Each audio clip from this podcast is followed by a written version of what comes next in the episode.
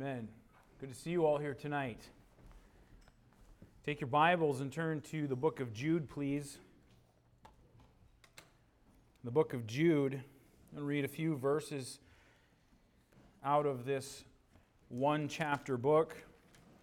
And we continue with our theme of missions. Uh, we've been in Missions Month, and we uh, will uh, start our annual missions conference a week from tonight. Uh, Brother Lang and his family come in Saturday night. Brother Sargent and his family come in on Monday, I believe, and we will uh, start our conference next Wednesday night.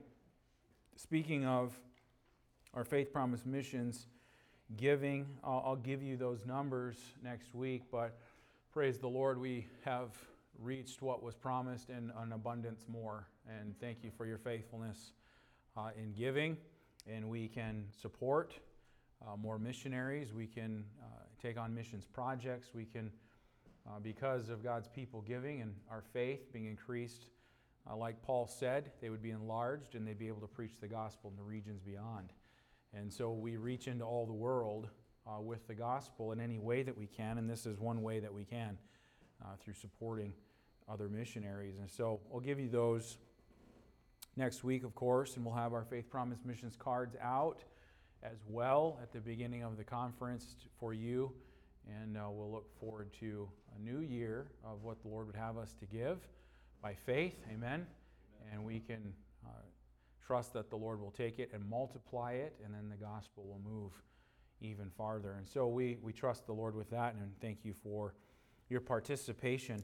But we continue with the uh, thought and the idea uh, surrounding missions and the various principles of it, we, as we have been over the last few weeks, and we will tonight as well. I want to direct your attention to verses 20 through 23. The Bible says, But ye, beloved, building up yourselves on your most holy faith, praying in the Holy Ghost, keep yourselves in the love of God, looking for the mercy of our Lord Jesus Christ unto eternal life, and of some have compassion making a difference, and others saved with fear, pulling them out of the fire, hating even the garments spotted by the flesh.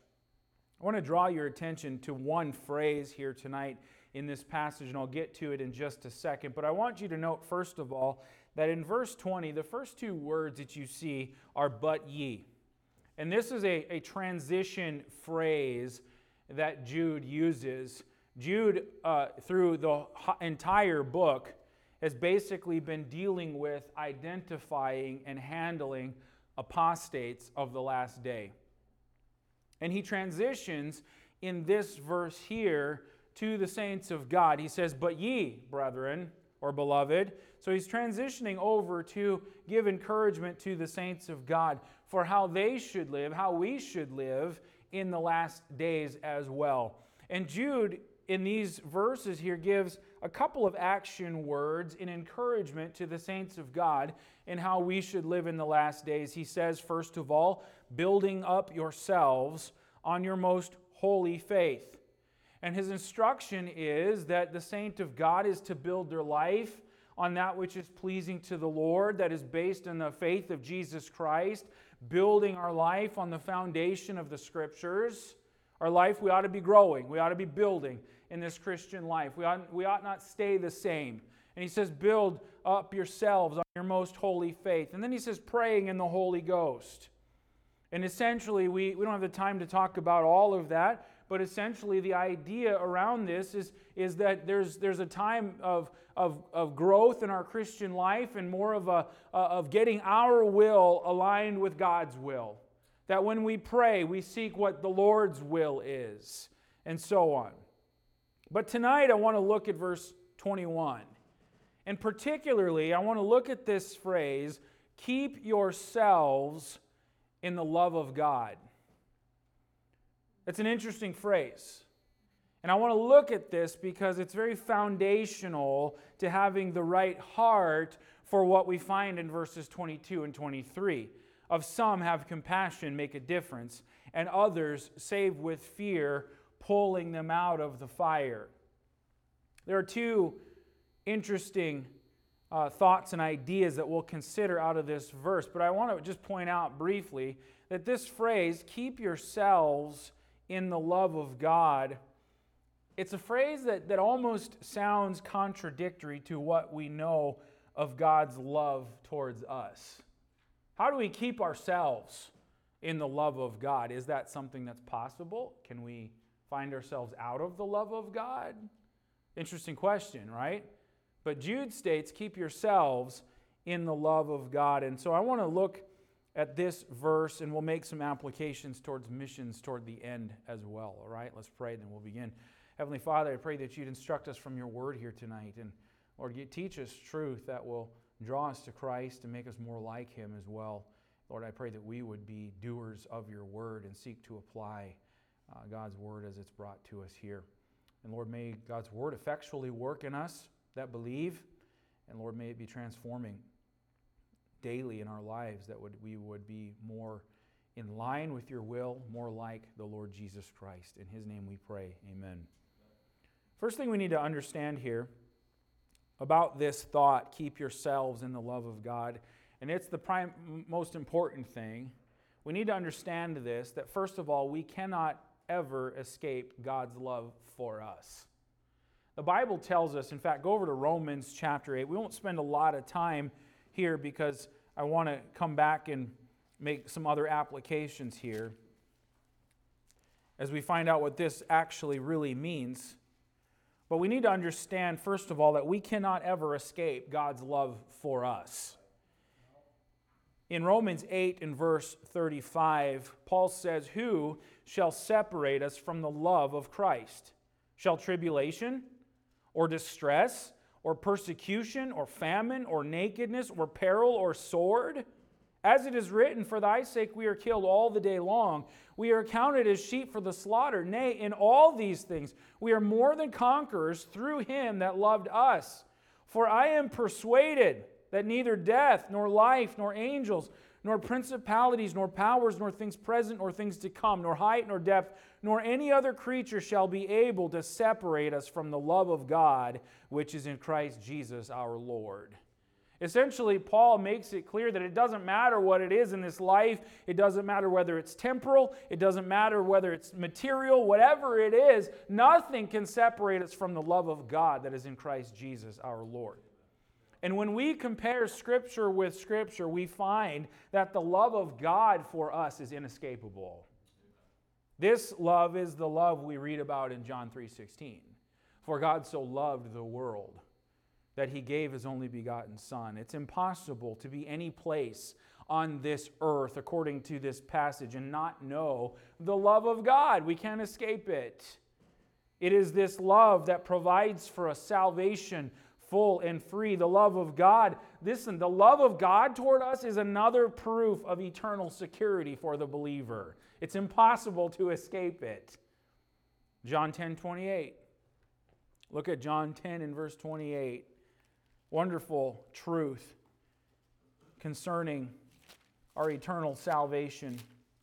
John 10 and verse 28, Jesus said, And I give unto them eternal life, and they shall never perish, neither shall any man pluck them out of my hand.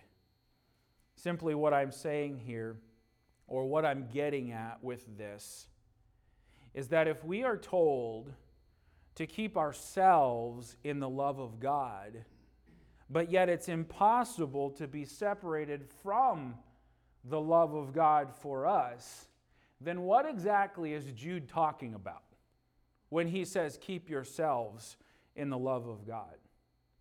He's got to be talking about something different than God's love for us because that's unescapable. Jude is talking about, what he's really talking about is the possibility or the ability, maybe that's not even the right word, but probably the possibility of us to leave the love of God.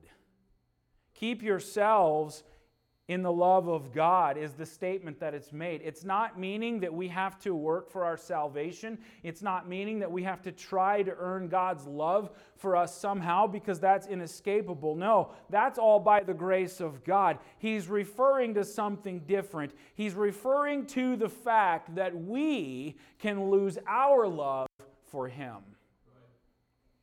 In other words, God will never quit loving us. But we could quit loving God. And what Jude is admonishing here, he's saying, Saints, saints of God, you got to understand this. Keep yourselves in love with God. That's what he's talking about. You need to be in love with God yourself. It's our love toward God that is being addressed here. In Matthew chapter 24, turn over there with me. Matthew chapter 24. And look at verse 12. Jesus said, And because iniquity shall abound, the love of many shall wax cold. When sin is prevalent in a life or sin is regarded in a life, it pulls from our love toward God. Why does it do that? Because we've shown love to that thing more than we've shown love to our God. God and sin are, are as, as far apart and opposites as you could ever, ever be. And when we hold on to it or regard it, we're showing or demonstrating a love for that more than we are for God. Revelation chapter 2, in verse 4, turn over there with me. What we find in Revelation 2, in verse 4, is a warning to churches. Revelation 2, verse 4. Jesus says, Nevertheless, I have somewhat against thee, because thou hast left thy first love. A church can be straight in doctrine. A church can have all of their, their, their T's crossed and their I's dotted, but a church can also be deficient in love. And Jude realizes that from what Jesus said, it's possible for the saint of God to leave our love for God. This is why he says, keep, keep, keep yourselves in the love of God. Do you know what that word keep means? The word keep means to guard from loss or injury. It means to keep your eyes upon. And if we could illustrate what that word means, maybe we could illustrate it like this it's, it's something that indicates value, it's something that means it's very precious. That's what this word is trying to get across. Keep yourselves in the love of God, guard it from loss, guard it from injury, keep your eyes upon it. Why? Because it's valuable, it's precious. That's what he's talking about. And I could illustrate it this way you know how moms take their kids to the park to play? And you got a couple of littles, you know, that are out there playing around on the playground, and moms might be talking to each other or so on. But you know what a mom is doing? She's keeping her eyes on her children. She's keeping her eyes on them to guard them from loss so they're not taken, to guard them from injury. Why? Because they're valuable and they're precious. This is what the love of God is. It's valuable and precious. You got to keep it. You got to guard it. You got to watch it so you don't lose it. This is what Jude is talking about. Keep yourselves in the love of God. It's not God's love toward us, it's our love toward God that needs to be watched for.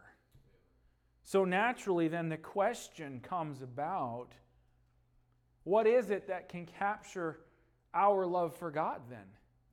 If we're to guard it because it's something valuable and precious and keep our eye on it, what is it that can capture our love for God?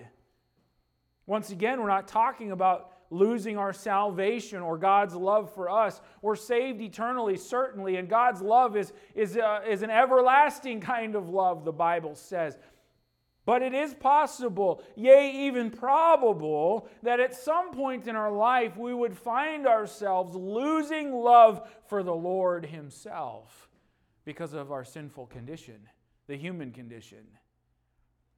What is it that can capture our love for God? Well, there are four specific things that the Word of God warns us will capture or steal our love for God and lead us away if we're not watching, if we're not careful, if we're not keeping. The first we find in 2 Timothy chapter 4. I want you to turn over there with me, please. 2 Timothy chapter 4. And again, I state that this is so critical and foundational for the right heart attitude for what comes next in verses 22 and 23. Having love for God. In 2 Timothy chapter 4, and look at verse 10, Paul says, For Demas hath forsaken me, having loved this present world. And what we find for the Word of God in a warning for us is that loving this present world is something that can and will steal our love for God. We know that Demas had been traveling with the Apostle Paul. He's mentioned in the books of Philemon, he's mentioned in the book of Colossians as well. It's an interesting term the Bible uses here that Demas hath forsaken me, having loved this present world. I think it's very interesting that that term, that word love, is the same word agape love that is meant for God. That's interesting. That's the love that's reserved for God. But Demas had loved this present world. Some, some commentators in their synopsis of this verse give the impression that what was actually going on here was not that Demas wanted fame and fortune in this world when it says he loved this present world.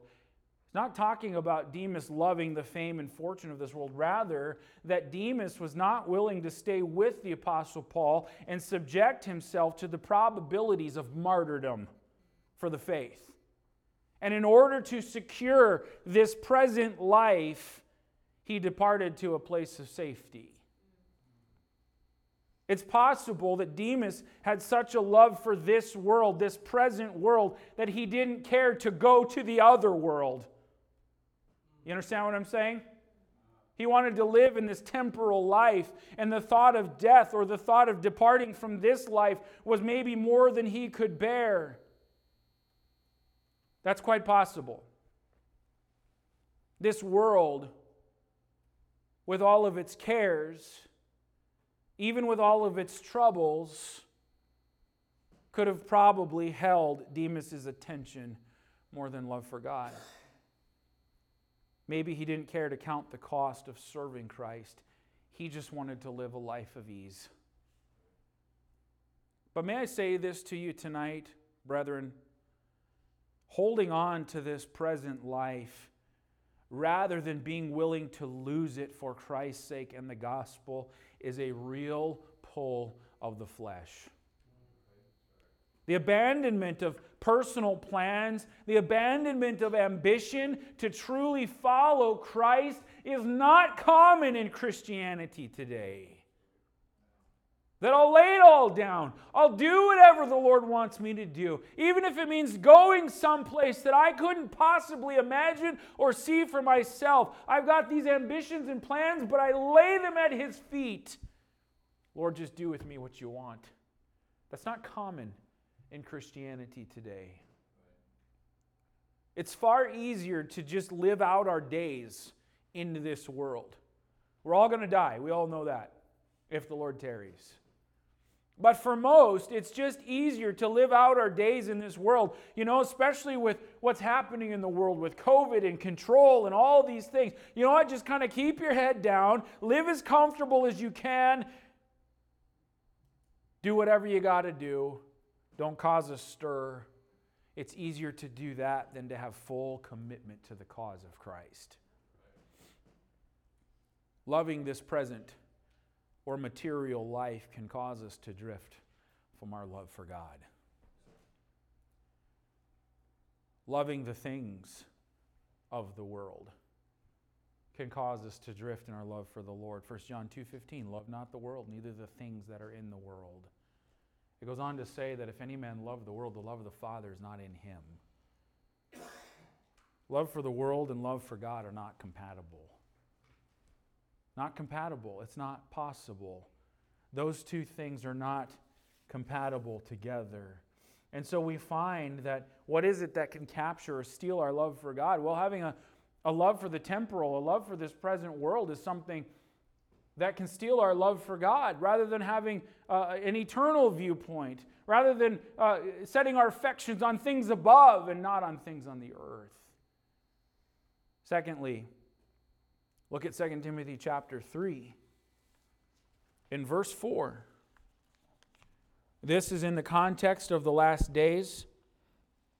It's a description of how things are going to be or how people are going to be, how they are currently in the last days. And what do we find? In verse 4 that people are traitors, heady, high minded, lovers of pleasures more than lovers of God. The phrase used in 2 Timothy 3 is referring to sensual pleasures. Lovers of pleasures more than lovers of God. We might call it vain amusements, even. People who live for pleasure and entertainment as, as, the, as the goal of their life. The love of pleasures will push aside the love we have for God and the things of God. You know what? There's nothing wrong with hunting and fishing and trapping and four wheeling and family fun and going to the lake and vacations. And there's nothing wrong with any of those things. In fact, all those can be very good things. There's nothing wrong with them at all until they take the place of love and service to Christ. When those things become the primary focus of my life, the God of my life. Entertainment, you know, from one party to the next, one get together to the next, one adventure to the next. I tell you what, folks, I've been really, really disappointed actually in myself to some degree because it can it happens so easy. You don't even know what's happening until you realize it's happening and then you're like, "What in the world are you doing?" This whole summer has been like this. It's like one thing right to the next and you plan and you do this and other things get jumped in and besides all the things that you have planned, other things get thrown in on top and it's like one thing to the next and we look for all this fun. We look for all the the thrill and the enjoyment of this next adventure, but we're too tired to even enjoy it and we spent all the time and the money on it and then at the end of it we're like, "What in the world was that?" But wait, I got to go on to the next thing. And I told, I told Car, I said, I said, next year I don't want to do this. We can have a couple of things that we plan because our summers are short and so on. We can't control everything, but you know what? I don't want to live this way from one thing to the next because it's all empty and vain in the end. I'm simply saying this that it's never going to be fulfilling, number one. But number two, the love of pleasure is something that will actually steal our love for God. It steals our focus on what we should be focused on. If we're not watching, if we're not keeping, keep, right? Yourselves in the love of God. But you know what the worst part of this type of love is? Is that many churches today in Christianity have catered to this very lifestyle. They've got their bazaars, they've got their movie nights, they've got their basketball games, their softball games. They've got activity after activity after activity. And it's do and do and do all of these activities just for the purpose of living for pleasure. There's more emphasis that's placed on, on, on these kinds of things than the preaching of God's word. There's more importance that's placed on their bazaars than having prayer, maybe around a prayer breakfast, even, but times of prayer where we're, we're calling on the name of the Lord to do something. They expend more energy on athletic contests than teaching the scriptures and there's more emphasis that put, that's put on activity rather than soul winning and missions and souls for Christ. They cater to this kind of lifestyle. Why? Because it brings the crowds in, it brings the numbers in. And church becomes an entertainment complex more than where the truth of God is preached. The love of pleasure will push aside the love of God. and the things that God loves. What is it that God loves, friends? He loves souls. It steals our focus. It robs, of, robs us of our purpose. Which ultimately, why, why, do people, why do people want all the entertainments? They're looking for something from that. They're looking for some sort of fulfillment in that. They're looking for something that will, will bring joy in their life. But we look in all the wrong places because when we are not fulfilling our purpose as a born again Christian, we're not saved to live life for self. We're saved to serve Christ. Our purpose is to, to be glorifying to God. And when we're not fulfilling that purpose, everything else as a Christian is empty and vain anyway. So, what is it? We do all these things and we still find this emptiness. It does not satisfy. Why? Because we're not fulfilling our purpose, which ultimately is the only way to find that fulfillment that we're looking for. Seeking pleasure is vain and it will always leave us wanting. It's something that steals love for God. Turn over to 3 John. We find a third thing that the Bible warns us about.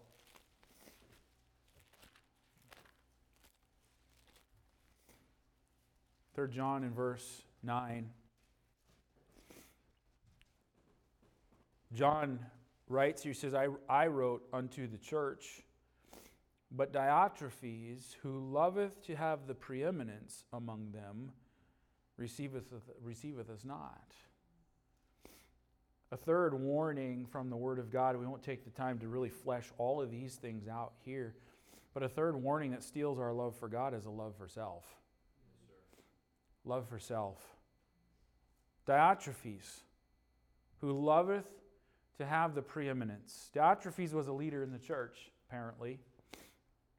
He wouldn't accept the authority of John because he had become too important.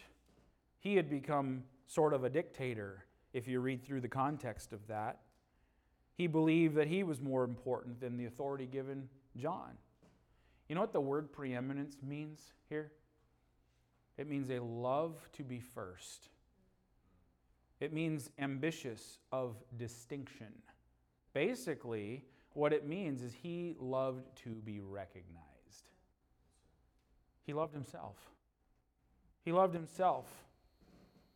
And you know what? One man who has a love for himself more than a love for God can destroy a church.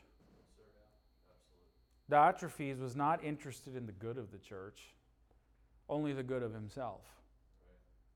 Diotrephes would have been the kind of man who wouldn't sacrifice himself for the whole, for the good of the body, but he would be one who expected it of other people. You know, the kind that won't get involved or be a part of the solution, but the kind that'll sit back and complain about what they don't like. You know what I'm talking about? We'll sit and complain about decisions being made, or we'll sit and complain about, I don't like how this is happening, but I'm not going to get my hands dirty or get involved and be part of the solution. That's somebody who loves himself. He would have said, Don't question me, don't challenge me. He would have been one who didn't like to be challenged by the Word of God. He didn't like to be challenged by John, the authority he would have been one who wouldn't be able to take correction or admit any kind of wrongdoing. When the truth comes out and the truth is being said, he would have been one who turned it around and was offended by it as judgmental and so on. Why? Because he loved himself more than God. Pride is not the way to love God. In fact, that is a direct mark of the last days. Remember how we read in 2 Timothy 3 the condition of men? Notice this 2 Timothy 3 1. This know also that in the last days perilous times shall come, for men shall be lovers of their own selves, boasters, covetous, boasters, proud, blasphemers.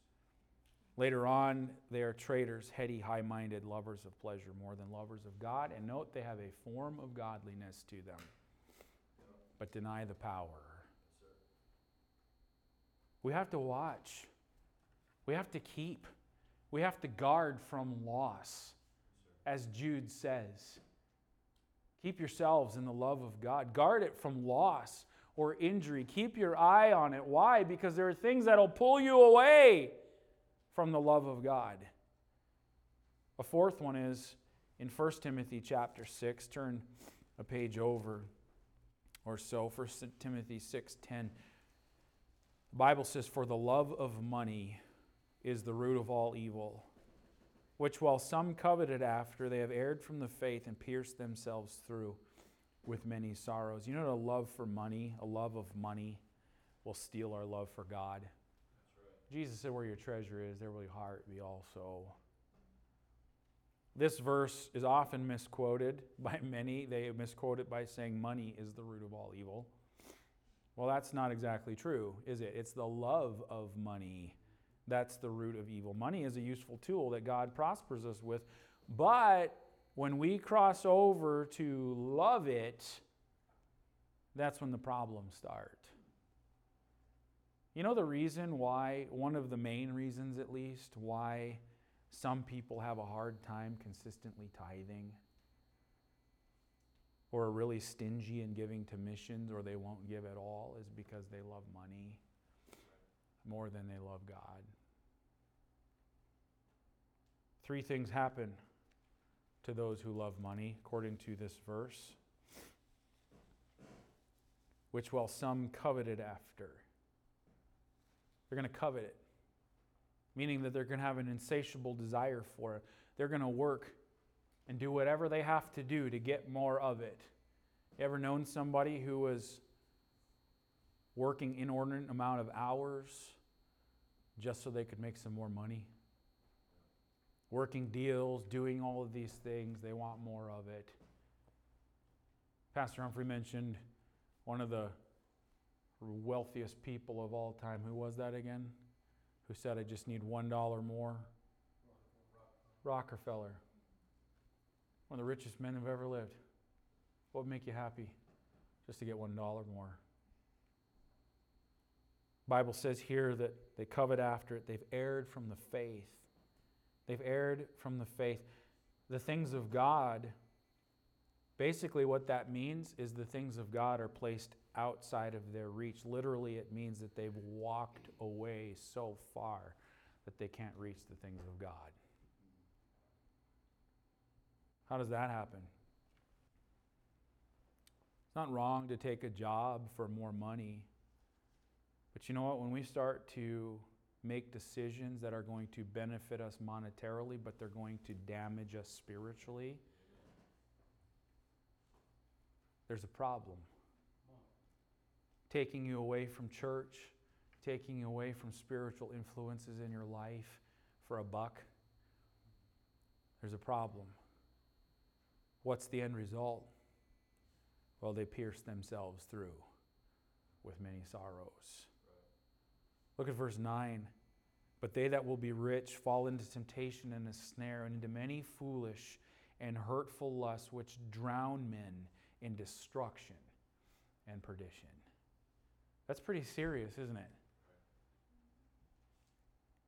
It's possible to replace the love of God with the love of this present world, the love of material things the love of pleasures, the love of self, the love of money. And so Jude is trying to stress here to saints of God, you've got to be on guard. You've got to uh, guard it from injury and from loss. Keep yourselves in love with God. Watch out for it. It's valuable, it's precious, it's easily damaged by carelessness in the spiritual life. And it's critically important and foundational for what we find later. Go back to Jude 22. this love for God and the things of God is so critical. Because verse 22 says, And of some have compassion, making a difference, and others save with fear, pulling them out of the fire. Now, I don't believe that these verses, the primary application of these verses, is not about soul winning or winning souls, but there definitely is an application to that here. And what I'm trying to say is that having a love for Christ, guarding it, being in love with the Lord is going to help keep our focus on the Lord and on our purpose. And it, then it will enable us and allow us to have compassion on some, have compassion on the souls of men. Jesus looked on the multitudes. He was moved with compassion. But when we look back at all the things we just looked at, there's a primary application to myself and how I'm going to live and the things I love. And guess what? I don't see people as lost souls bound for eternity. I don't have compassion on their soul because all I think about is my own life and myself.